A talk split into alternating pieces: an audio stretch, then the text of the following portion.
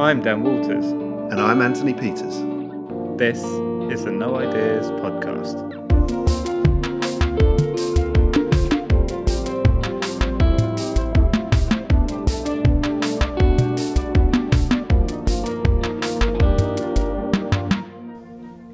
Hi there, welcome to episode 7 of the No Ideas Podcast.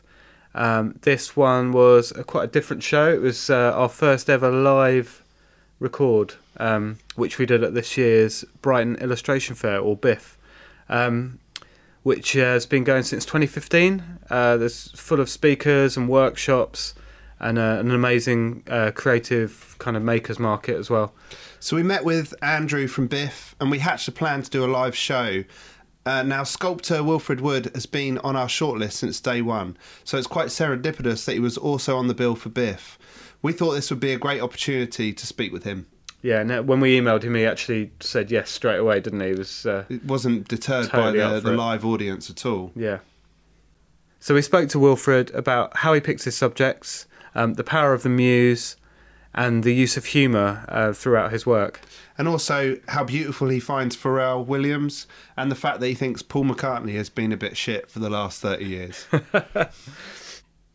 Just a note for this episode uh, the sound quality is slightly different um, because we recorded in quite a big room uh, and we get a little bit of noise from the audience and a pretty squeaky chair that I was sitting on. um, as usual, there's a few adult subjects. That's right. There's a bit of swearing in there as well. There's nothing too adult, but it might not be perfect for younger listeners. Is there anything else we need to say? I don't think so. Enjoy the show.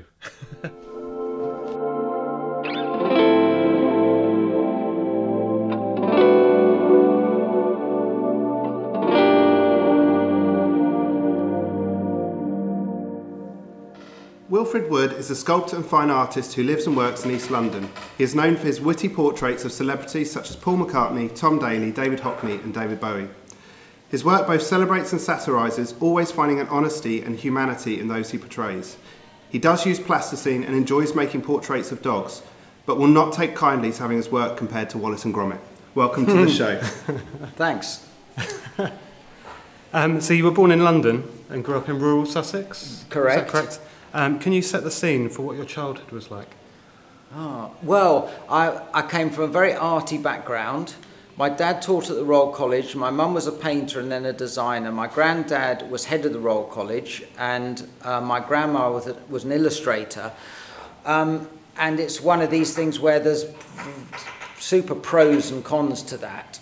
In that um, I was very much immersed in the art world, but I was also it was a quite a heavy weight to carry around.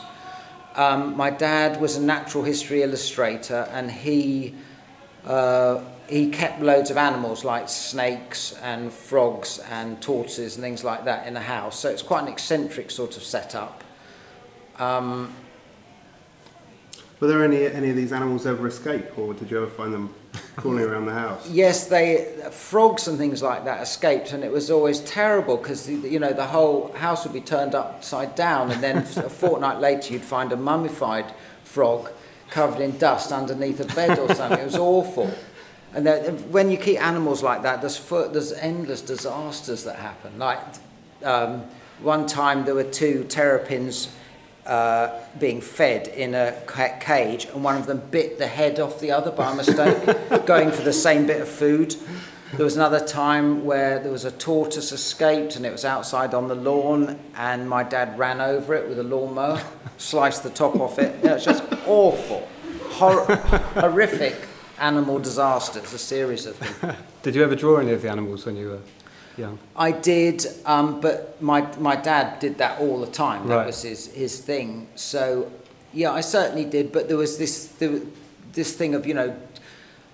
Even at a young age, there was a sort of slight resistance of do I follow in my dad's footsteps mm. or do I find my own way? What, how, how do I negotiate this? So yeah, I did a bit, and I think when your parent does something like that, you, I think I had probably a, a fairly natural uh, sort of way of doing it that w- that probably I would have been okay at, but but it's it's just impossible if you do something so similar to your yeah, yeah. parents. when we spoke to Rose Blake, obviously. Oh the- right, you God, know, well she's got it times ten. But she, yeah, so she didn't want to be an artist when she was younger because it was so off-putting. Like watching her dad draw made her not want to draw. Yeah, was I can just good. imagine. Yeah, Did you have anything like that growing up, or was were you inspired to, to draw and to, to be creative? I was I was quite inspired to to do things. It's just it, what the difficulty was finding my own voice, my own particular voice that wasn't aping them, and and li- what I what I worked to do was just to lose the weight of their expectation. Not their fault at all. It's just inevitable part of coming from. And I'm sure you know, an accountant whose dad was an accountant would say a similar thing. Mm. Did you ever try to please them then uh, early on? Did you? I'm sure I did all the time. Yeah, yeah, all the time. Yeah, and I think that it still you know, even though you may consciously diverge from your parents' uh, attitudes, there's still going to be a part of you that wants your your dad to be mm, and mum to be pleased with what you've done. Were you close to your folks? Yes, very close, uh, but there, there was, it was certain amount of tension in the family. Not that that's unusual, uh, but yeah, I think we were we were we grew up in the country with a big garden um, in the countryside, so, and with not many other people around, and I had one sister. But so the the four of us were quite a tight family unit, really. Um, and were you any good at school? Was I good? Were you any good? Yeah. Uh, I think I was a sort of fairly average. You, do you mean art or stuff in Well, general? Well, just everything. Like, I was. I think I was. I was very sort of average, Right. sort of a student, really. Uh, have you got any early creative memories at school, from school or from your childhood? I used to do a lot of scrapbooks with drawings of Doctor Who in it, things like that, and um, I used to do funny little abstract patterns that I stuck all over my grandparents' house, and they pulled them all off, so they're taking off the wallpaper and stuff like that. I mean, odds, odds and sods of things like that. yeah. And what what kind of age were you when you were? Oh, that was that was when I was really young. Right. Yeah. So, um, do you remember any of the teachers fondly at school? Did you have a bad time or a good time at school? Oh, uh, I didn't. I didn't really like school. I mean, I think I felt posh, fat, arty, gay. I mean, just a, a freak, basically, a bit of a freak. And um, I mean, I found there are ways that you def- you defend yourself against that sort of thing. But I I enjoyed it more as I got older. I think I think I was quite different as I was younger, and I found ways of blending in and making friends and and being being good at art ish. You know, people have their thing, don't they? It's, hmm. being good at maths isn't going to make you friends, but, but good at sport or art or something like that isn't too bad. So uh, and and trying to be funny. Humour's always really good, trying, isn't it? for- well, it's a great deflection. Loads of hmm. comedians are always saying they were bullied at school and they tried to be funny as a hmm. deflection from that. Obviously. Were you an outsider then at, at school initially before you found your? A sort of. A, I mean, I can't claim to be a massive outsider, but I, but um, I did feel a bit different. It was a, just a local comprehensive, so there were all sort, everyone you could imagine was there, um, and yeah, I did, I did feel a bit, a bit different. But, but, uh, but I know I don't. That's that's not a complaint. A lot of these things are what forms you, and you know, they, and uh, fine. We're all a, a cocktail of of awkward influences. Absolutely. It's Yeah. true. Um, so, who inspired you to pursue a career as an artist? Well, it's just it was just like following the family business. Right. You know, if the, if your parents have a shop or something, you might probably end up working in a shop. I didn't. It didn't seem like a big um, decision to make. I just slipped into it because it was the obvious thing to do.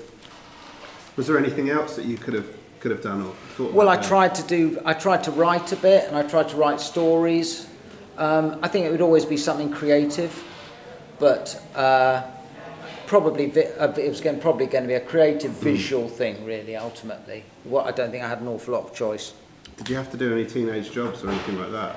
Yeah, mowing lawns, uh, a huge lawns, two hours worth of, of slow mowing with a with a little push lawnmower on a massive lawn. That was once a week. Um, there were jobs in a local bookshop, you know, all sorts of um, cleaning out my dad's animals. That was a big, a big uh, operation all the time. Were, were there any particularly scary animals? Yeah, snakes. What kind of snakes? Royal python, uh, various various different snakes. I'm, I was scared of snakes then and am now. I mean, you'd think I would be natural with snakes, but no, I'm not. I think they're very frightening animals. Beautiful, beautiful beyond belief and fascinating, but definitely scary. Yeah, yeah. You um, so after school and college, you studied at Cent- Central St Martin's. Yeah, You studied graphic design. yeah.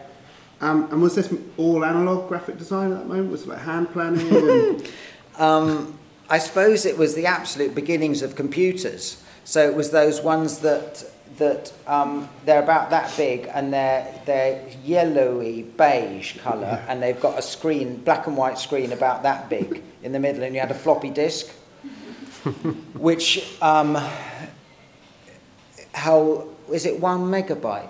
One megabyte fits on a floppy disk. I don't even know if it was that much. Was it? no. Yeah, it was. It was. uh, It might have been.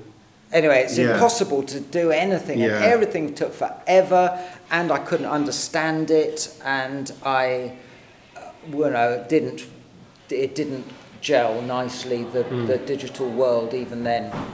Were you learning a lot of the analog skills as well? Well, I don't think I learned any skills at college. You don't go to college to learn skills. It's just a sort of attitude and learning Yeah. off the other students about ideas and things like that. Nobody actually teaches you anything. What made you choose graphic design instead of art?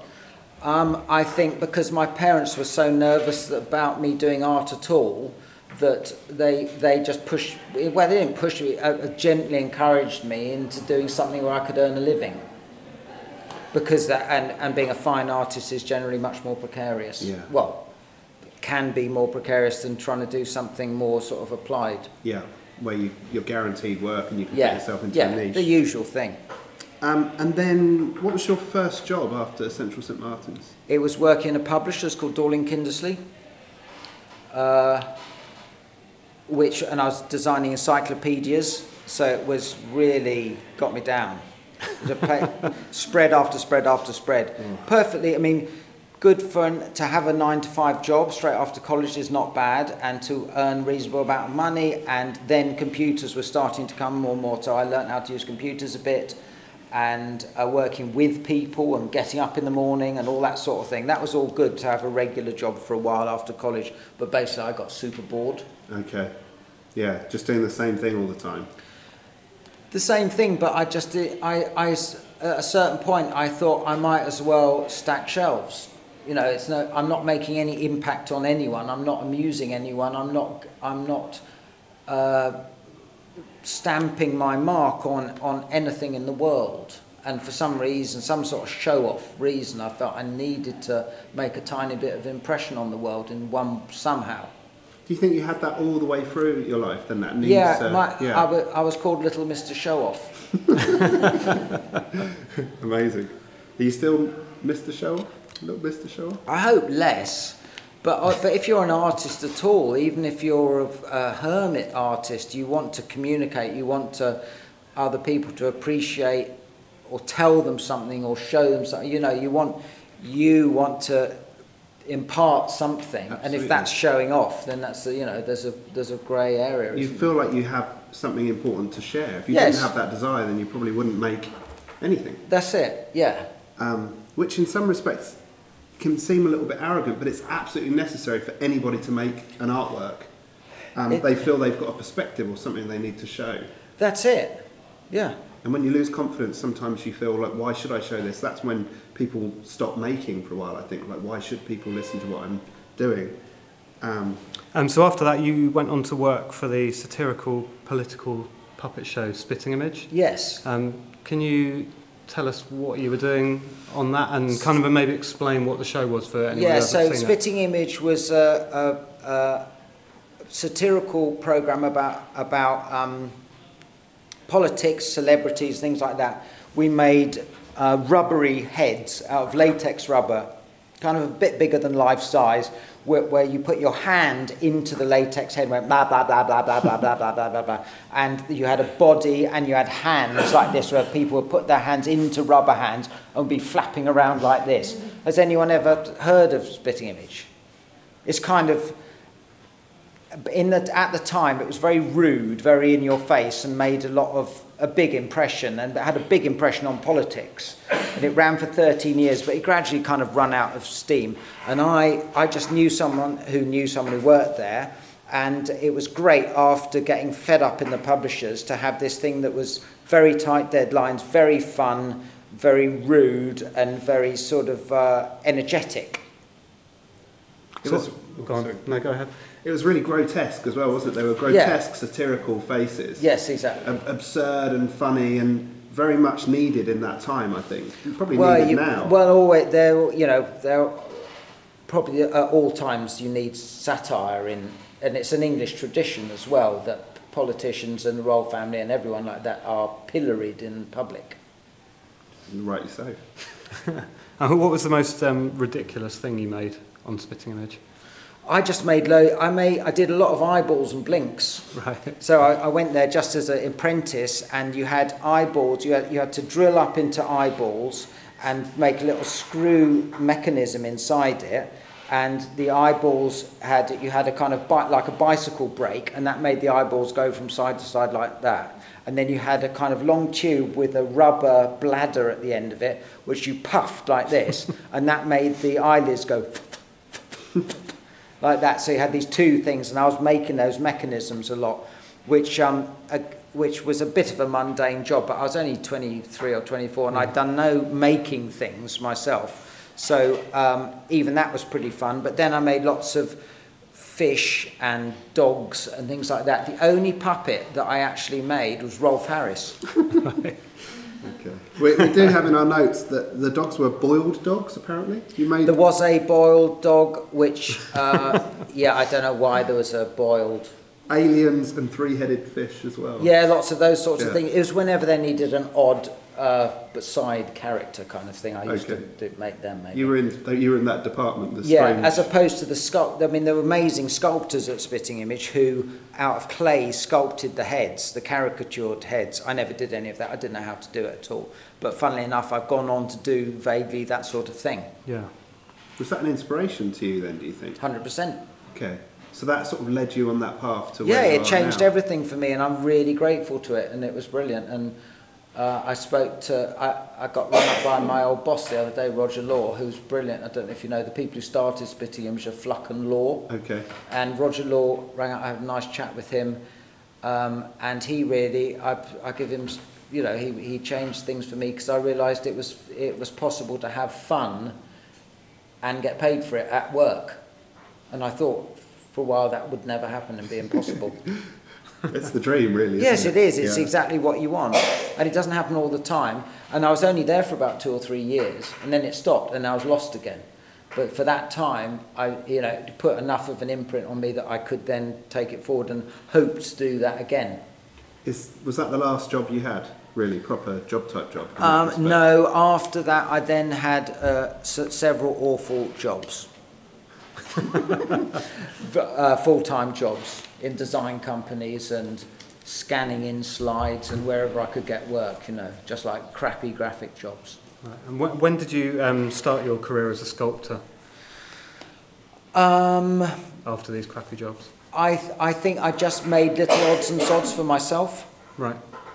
and that and that gradually began to become more and more fun and more and more absorbing and then I, I spent more time doing it for myself you know I worked for this uh, I had a friend who worked for the face and he got me to make two little plasticine figures of DJs and it was an April Fool and it said that you could buy these little plastic little plastic uh, little models of the DJs. Uh, but that was a it was a cool magazine, so it was suddenly a very nice place to be to have something in there. And that and once you know you start off and people see that, Yeah. then it, it le- leads to other things.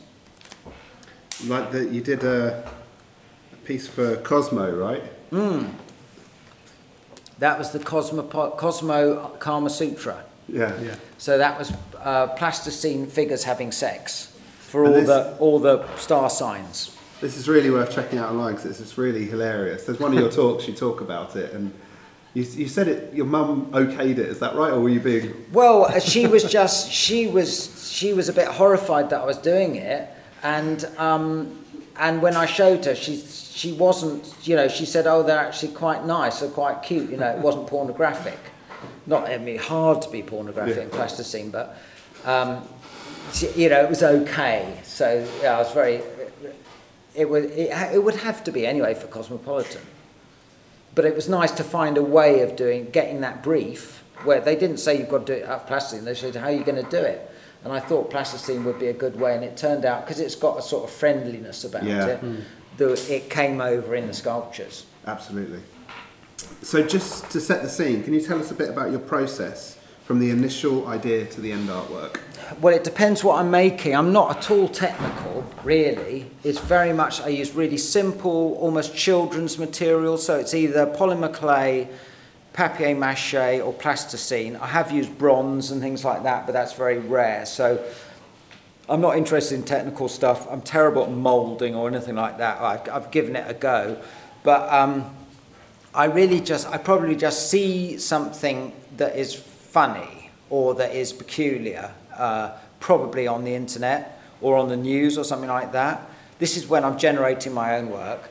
And then I'll draw it, and then I will make perhaps a plasticine rough, and then uh, make an armature, and then I put um, uh, ti aluminium foil around the armature and then put polymer clay all over it, sculpt it, bake it in the oven, paint it. Nice and straightforward.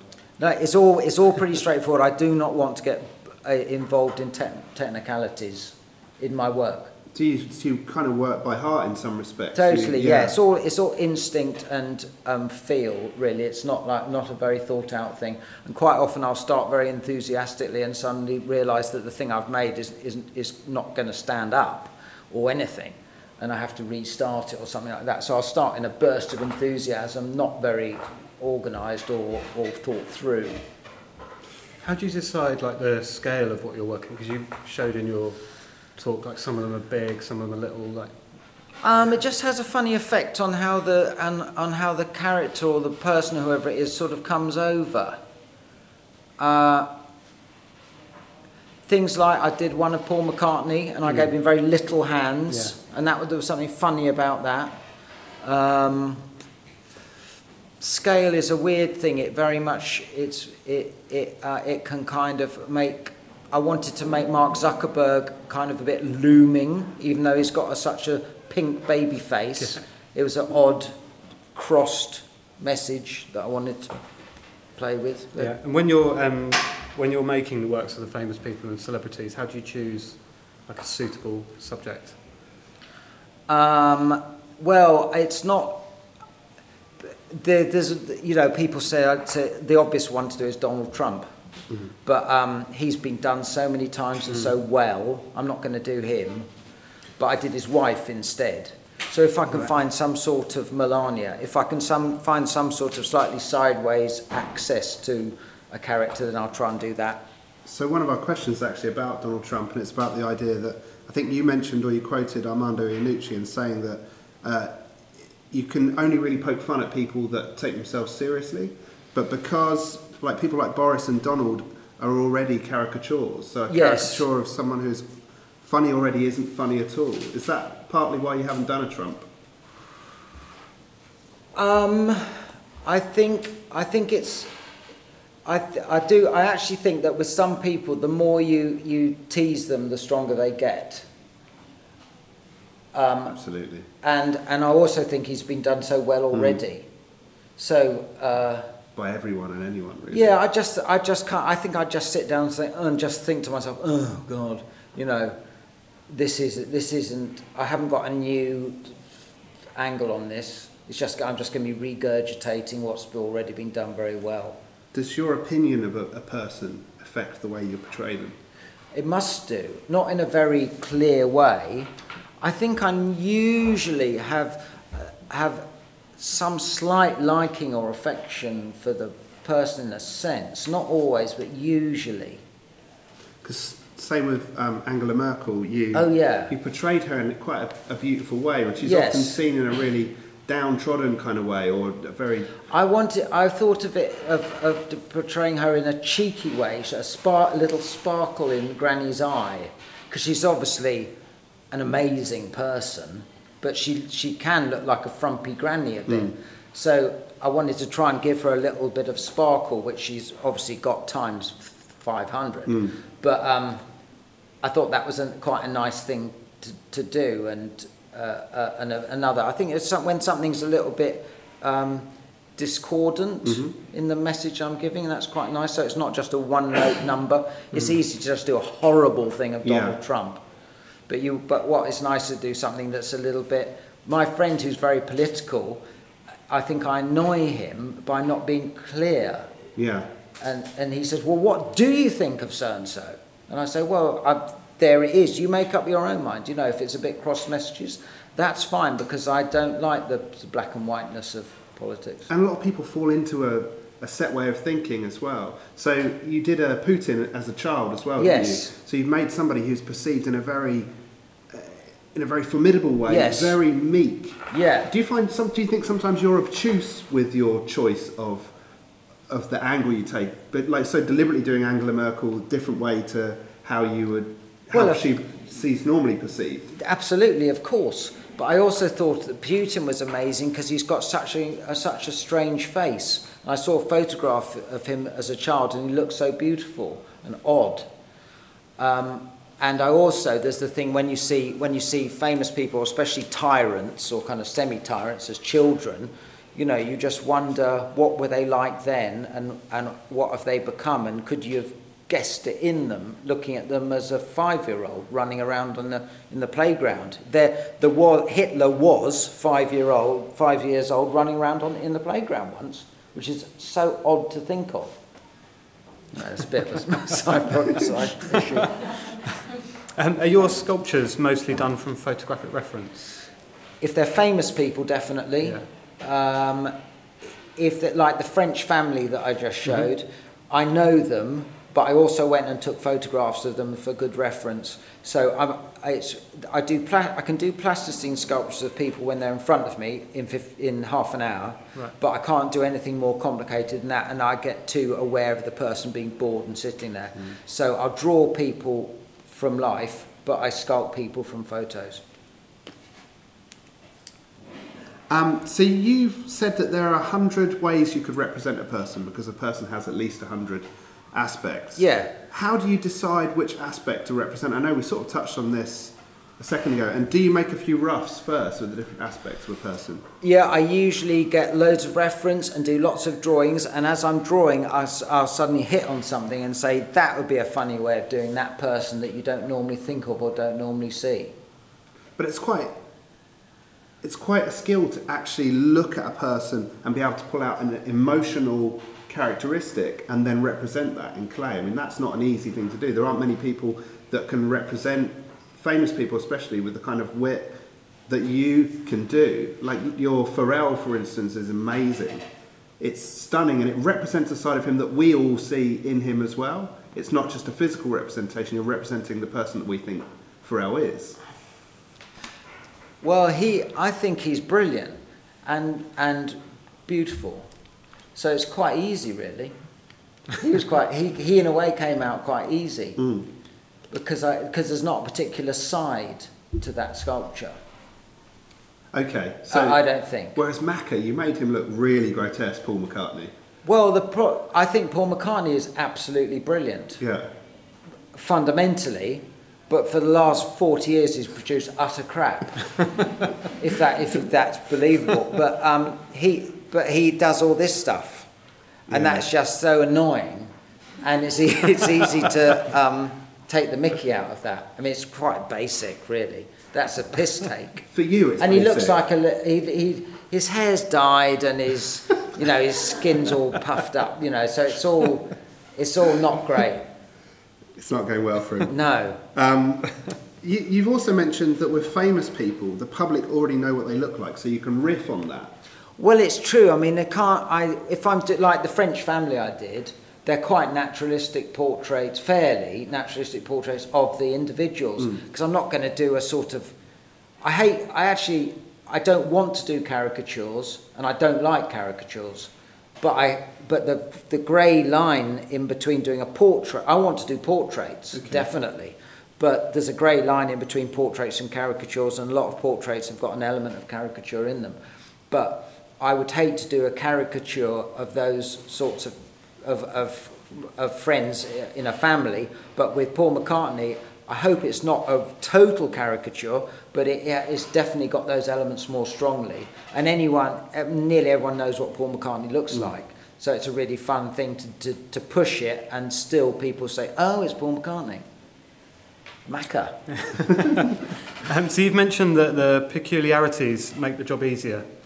Um, is it Of the way people look. Yeah, is it Yeah. is it hard to create artworks um, of beautiful people with symmetrical faces? Yes, that is the most difficult thing always.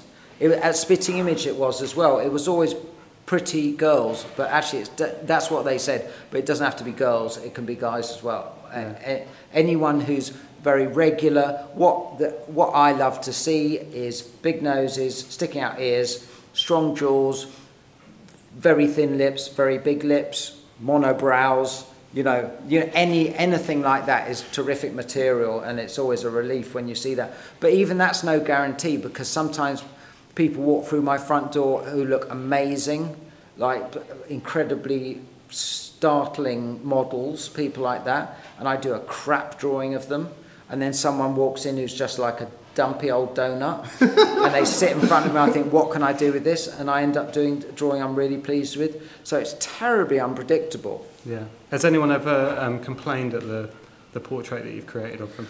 Some people have been obviously slightly dismayed, Right.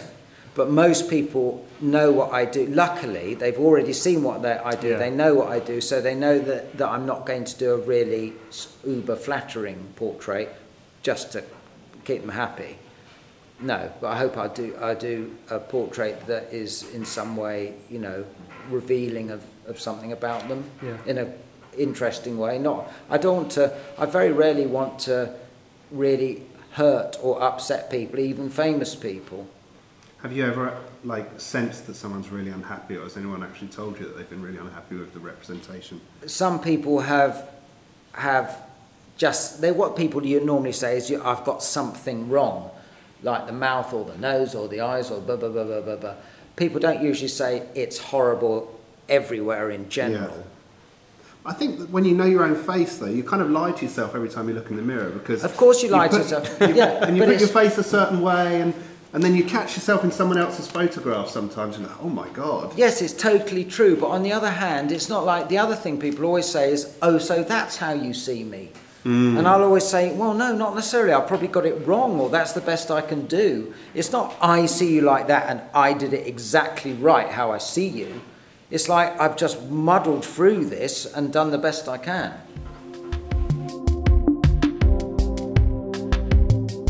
Our sponsor for this episode was Dot Dot Printing. They offer printing service for artists, illustrators, and designers. We both use them for our printing. Um, amazing colours, quality, a good selection of paper, and they also did our backdrop recently for our live podcast at BIF. Uh, check them out on their website, uh, dot.printing.co.uk. Now back to the show. Um, so you recently had a, had a show of your life drawings called Drawings of People. Yeah, Um, do you approach the drawings differently to sculpture? I think I do because sculpting, I'm on my own in my studio and I can take my time. Uh, it's a very different thing drawing someone from life who's sitting in front of me. I'm very aware of their time, them personally seeing the drawing immediately after it, after I've done it, and them possibly not liking it and all those sort of things we were just talking about. Do you talk while you're drawing them, or is it? As little as possible, but some people cannot shut up. So it's off-putting. Do you think you'll slowly create a more scathing drawing of them if they keep talking? And Well, I do. I think a, a, a little drop, I have started to think a tiny drop of contempt is actually quite good. is sometimes it leads to a better drawing. If I'm too fond of the person, it can be quite difficult. So, have you ever invited someone along who you do have contempt for, specifically No, to see no, the result? no, not at all. But if someone talks, uh, turns up and they can't stop talking or something like that, and I'm really thinking, oh, please, uh, I might just get a bit fed up, and then I might just have a slightly colder eye. You know, the thing is like Graham Greene or someone, the writer Graham Greene said that every writer needs a shard of ice in their heart. You know, I think it's not ba- a bad idea to have a little drop of objectivity, maybe is a nice way of putting it, where if you're doing portraits. I think it's okay sometimes to to have something in you that uh, despises a little bit, or to pull those things in. You're gives never going to like character. a- someone Yeah. 100%, are you? No. um, so, uh, do you have, or have you ever had a muse? My boyfriend. Can I say my boyfriend? Absolutely. Uh, I don't know. Uh, terribly embarrassing. Sorry, but I've just I've drawn Theo so many times. I, I've got to call him my muse. He's brilliant to draw. So, do you feel then you have an, an understanding of his form that you don't have of many other people? He's great to draw. I've drawn him so many times, um, and um, I think I think I know I, I know the shape of his head, or it's it's not. You know, I, c- uh, I'll move it away from Theo a bit because it's not unfair to point the finger Yeah. so much. But I mean, draw- drawing someone repeatedly is really interesting.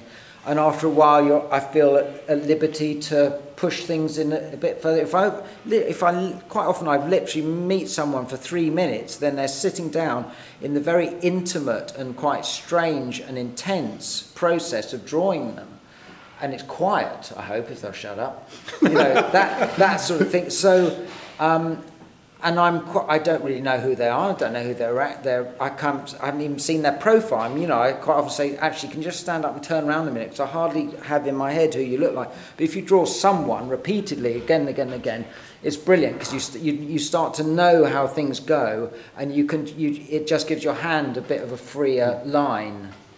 That's incredibly beautiful. Do It's you- really nice, So yeah. you can riff on that as well. Yes. You can push the boundaries different in different ways, Yeah, and potentially even your mood might change. There's all sorts you, of in, very hard to define things that that lead to the result of a drawing in in its success or failure. And also, you might think something's a terrible failure as soon as you've done it, and then a week later you look at it and think, actually, that's not bad at all, or vice versa. And I've never, I, you know, all, these things are very slippery, really. Because sometimes it depends on how you're feeling in yourself. Yeah, I might be I might be in a bad mood, which might give me that drop of ice, which might be a good thing. You know, you never know. Okay, all right. So I've read that you collect outsider art, particularly amateur drawings that you buy on eBay. Yeah. What draws you to this kind of work? Um, I just really like very d- people expressing things that they really care about and they have to draw or paint. You know, it's not it's not a clever pose. It's something that's got to be done.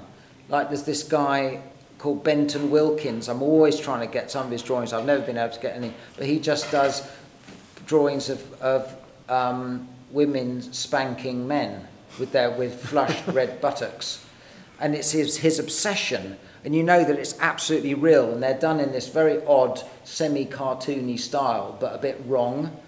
Um, I love that sort of intense re- revealing of oneself. There's not a front of of uh, elegance or um, how would I like to be perceived. It's like this. Ha- I have to do this. So it's kind of the opposite to what we were talking about earlier, where a person, a creative person, feels that they have something that they want to share with everyone, and so they make it. To some of these people, He it's wa- like a compulsion, isn't it? It's a compulsion, yeah, but I think it's very rare artists that really don't want people to see their work. Uh, do you know Henry Darger? I do. Yeah, Brilliant so documentary the- on him. Yeah, so they're really dark and peculiar, and nobody knew. It's, he did a huge book with or several books, Yeah. isn't it? With thousands of illustrations. They're amazing and beautiful and totally weird. And nobody knew he was doing them throughout his entire life until he died and his landlord went into his room and found this mountain of very spooky, amazing work. Yeah, But very that's- worth checking out. Yeah, yeah. but that's incredibly unusual for any hmm. artist. I think the spanking guy was very happy pe- for people to see his work. Um, so we're, we're both big fans of the paintings by the ex-US President George Bush. Oh yeah. And we've heard you are as well. yes. Um, he's on our long list, isn't he? He to is. eventually That'd be like, interview him That would be brilliant. And what do you like about his paintings?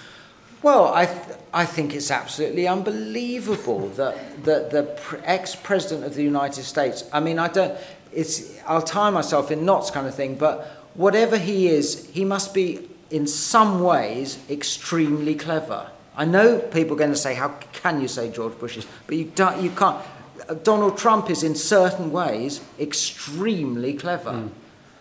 doesn't mean he's doing the right thing or anything. But anyway, so very aware of themselves in certain ways, and George Bush must perhaps be a quite a, got to be a relatively sophisticated person in certain ways. But he does like really the most daft paintings of fluffy dogs with a pink bow and sort of like.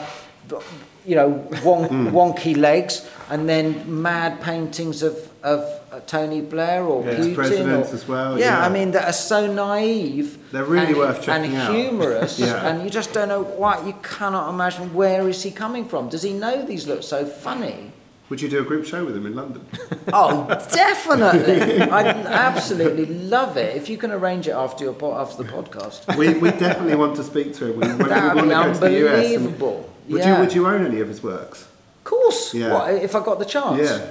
Without a shadow of a doubt, I could, you know, walk into my sitting room and say, "Guess who painted that?" It would be brilliant. You've mentioned in interviews that a real cutting edge art is probably GIFs being made by teenagers in their bedrooms. Yeah. Um, I've long thought of memes and GIFs and things like this as like a modern folk art. Yeah. Do, do you think these things should be considered as art or will be when looked back upon? Yes, I'm. I'm. That's a that's a difficult question because so much, so many little things are so brief and get hmm. lost. But I mean, it's like saying, say, say, Aphex Twin, hmm. very early on. I imagine in his bedroom going beep beep boo boo boo beep beep beep beep boo boo boo, and and that is now you know his early music is classic and Absolutely, amazing and yeah. Strangely moving and all sorts of things all together. Well, I'm sure that you know that it, you don't art doesn't have to be done by professionals. Absolutely. If the if you've got funny introverted teenagers making very peculiar GIFs, then yeah, absolutely. But it, I, I should think it sort of disappears as soon as it gets made in a way. Because nobody peop- knows who the authors are for a lot of the time. No. But I love that these things are made with no vanity or care for Yeah. people knowing they're the author. And they're often made hu- for humorous purposes. I think I've got a bit used to it now, but I know when I first went on Instagram and there were that people did sort of compilations of things with sound effects, and it was absolute. I, got- I was totally startled by these things that were being done. It's amazing how you get immune to stuff so quickly, hmm. but. There was kind of like an old lady walking along the door, along the road, and then um, a dog having a shit, and then an ex- then a terrible explosion, and then a, a knife cutting into a cake or, uh, with a soundtrack, and they were really viciously Yeah. put together in a way that like no, that no um, professional person would have the sort of raw nerve to do. I think. I love that. Hopefully, it will change these forms. There's a lot of really hard chop editing done on things. YouTubers cut things really like sharply together with no care for cutting away. I mean, Yeah. I like it. It is visceral. We'll see how it's judged by history, I guess. Um, so, and in other interviews, you've quoted is it Honor Demir, the French French satirist artist? I Oh, how it's- Daumier. Daumier. Okay. Yeah, yeah. I'll say that just for the podcast. Daumier, you've quoted Daumier. Well, I might even got that wrong, but yeah. um, yeah. and you've said that one must be of. He said one must be of one's time. Do you think that you're inadvertently recording the people of our time, like uh, Daumier and Edward Lear? Well, I really hope so, and I partly hope that because doing all these portraits I do, and like this portrait show I did recently, doing portraits is such a well, I mean, of all the art forms, it's probably the most done in history ever.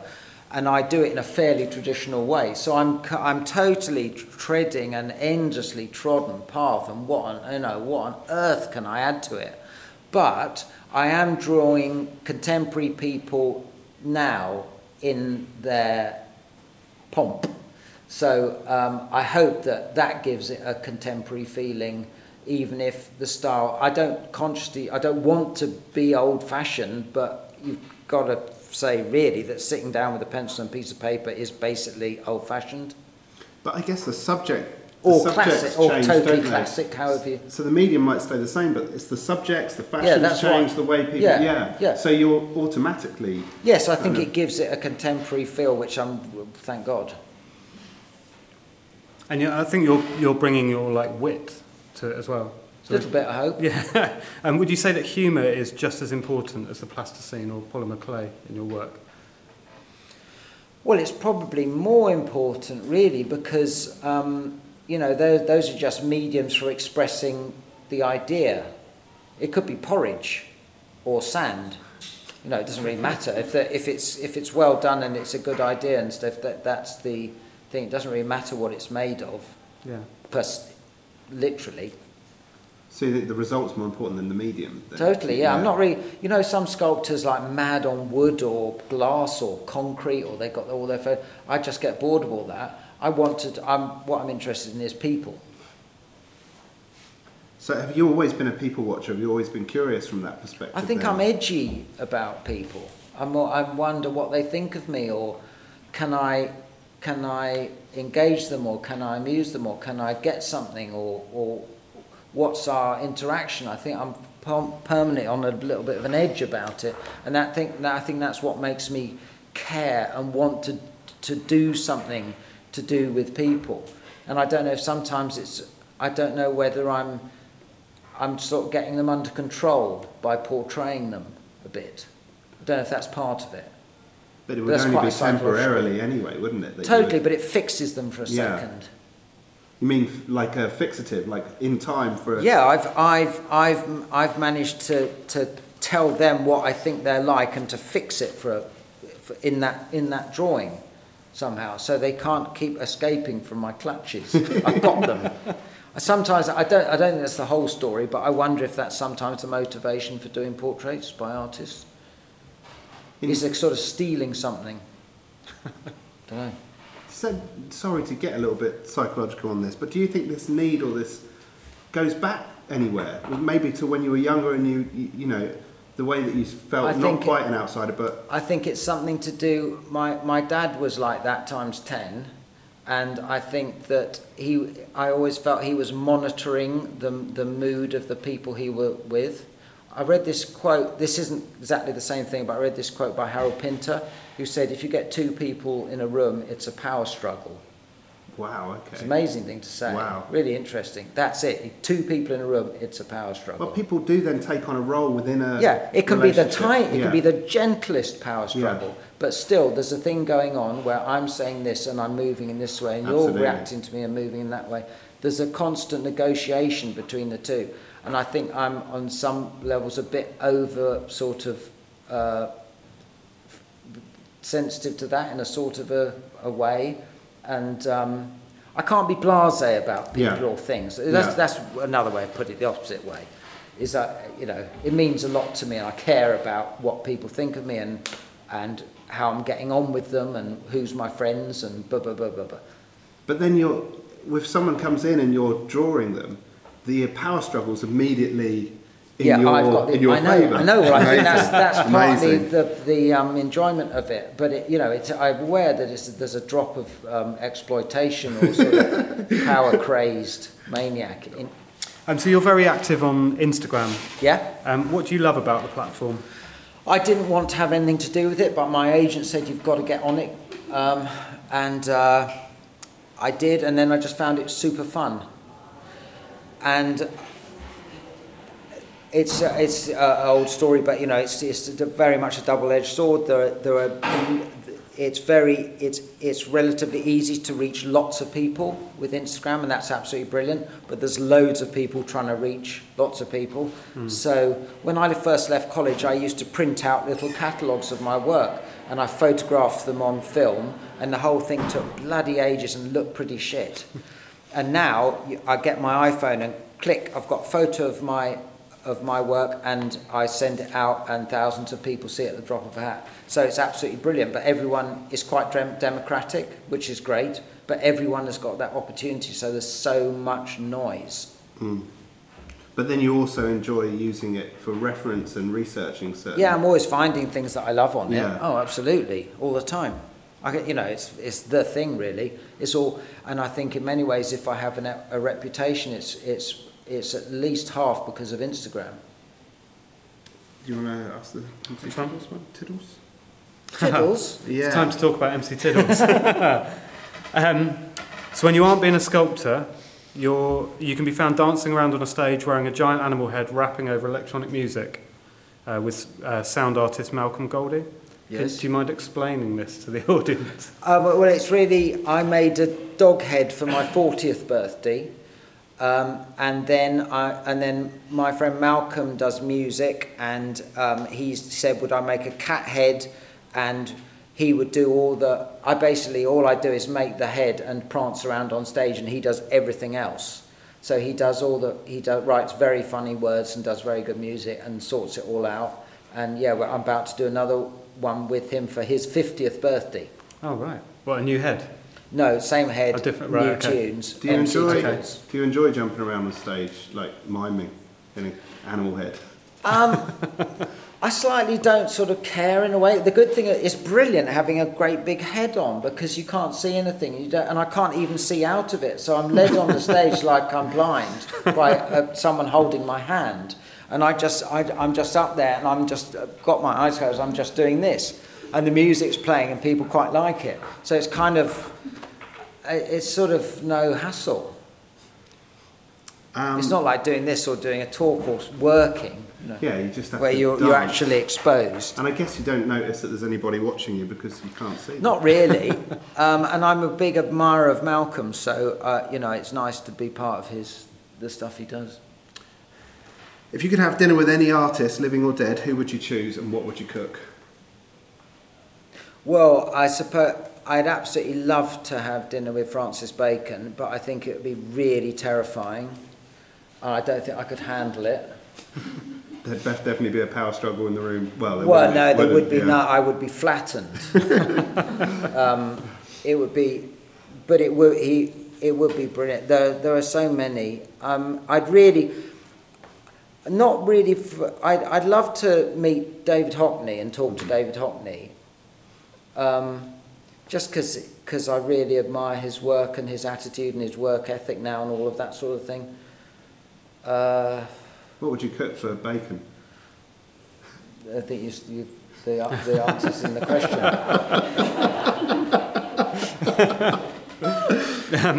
And what is your go-to karaoke song? Oh, I did Wuthering Heights in in Brighton, uh, down on the seafront. Yeah, lucky voice. It was horrific, uh, awful, shouting. Ben, oh, he's not here. Oh, he was. He witnessed it. If he was in the audience, I'd ask him to. To confirm how, Yeah, how yeah, bad how- it was. yeah. Yeah. Uh, pencil or plasticine? Oh, that's really difficult. Well, I'm only allowed one on my desert yeah. island. Yeah. Um, I think it might be a pencil. Really, I'm just. I've gradually seemed to be more interested in drawing than I am in sculpting. Okay. Well, as you're on an island, uh, if the world runs out of plasticine, what would you forage to make things from? Well, seaweed. You make kind of jelly out of seaweed, don't you? Agar jelly. Isn't that from seaweed? I'm not sure. I think so. You make moulds out of it. Amazing. So there may be something like that that I could use. Or custard. Thick custard. on, on an island. um, who's the hardest subject you've attempted? Oh, um, well, there was a girl um, that I did a, a record cover for, um, who basically the I, I sculpted it, and um, the record label said, "Oh, that's that's really nice, but could you make her a bit prettier?" And I thought, "Oh, fine." Went back, tried to make her a bit prettier, and they, they took it back and they said, "Oh, that's you've done a brilliant job, but still somehow could you just enhance her beauty a little bit more?" And I tried to, tried to, tried to. I did it again, and the same sort of thing. And then eventually they said, "Just make her thinner." And that's all they wanted. They just wanted. It was, it was really the whole thing was so annoying.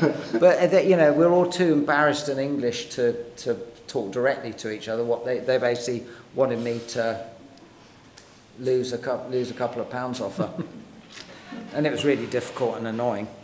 So you've got two more. Do you like all your work? I tell you, I put it this way.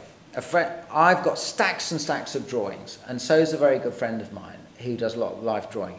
He's got stacks of drawing, and I and I spoke to him the other day, and I said, he said, "What are you doing today?" I said, "I'm th- throwing away a load of drawings," and he said, "Oh God, I've got so many drawings, I don't know what to do with them all. They're all stacked all around the house." I said, "Well, why don't you do what I do? Just pick the ones you like, the, and and chuck the rest." And he said, "I'm either I'm either going to chuck them all or keep them all because they're all mediocre. There's none that none are particularly bad or particularly good, and I and I thought, God, that is so true and so it's so easy to be like that. I do think some of my work's a bit better than others, but it's terribly easy to, to see everything and just think it's all reasonably okay, and that's really depressing. Normally, you love the most recent piece you've done as well, don't you? And then No. do you not? Quite often it's awful and you loathe it. And then, and then a few months later, you might think it's actually not so bad after all. and so It's oh, only people like Paul McCartney who'd say, unbelievably, that their latest album is the best thing they've ever done. so true. Um, and a little bit of a whimsical end. Can art change the world? I really don't think so. Does anyone think that? Some people have, but it's, I I love I an mean- alternate opinion. Well, I think there are some things that are quite revolutionary in art. Well, of course there are. I mean, there's, there's been amazing revolutions in art, but I don't know about changing the world, really, through art. A lot, art is a luxury thing. It's what you do when you've got enough food and somewhere to sleep. Those, are, those come first, really. Hey everyone, we're six episodes in. Today's the seventh. Uh, we're just o- we've just broken the three thousand overall listens mark, which is incredible. We've had some amazing feedback from you all. So we just want to say thanks to everyone for staying with us, enjoying the shows. Please share it with your friends, subscribe to it, and enjoy what we've got coming up in 2019.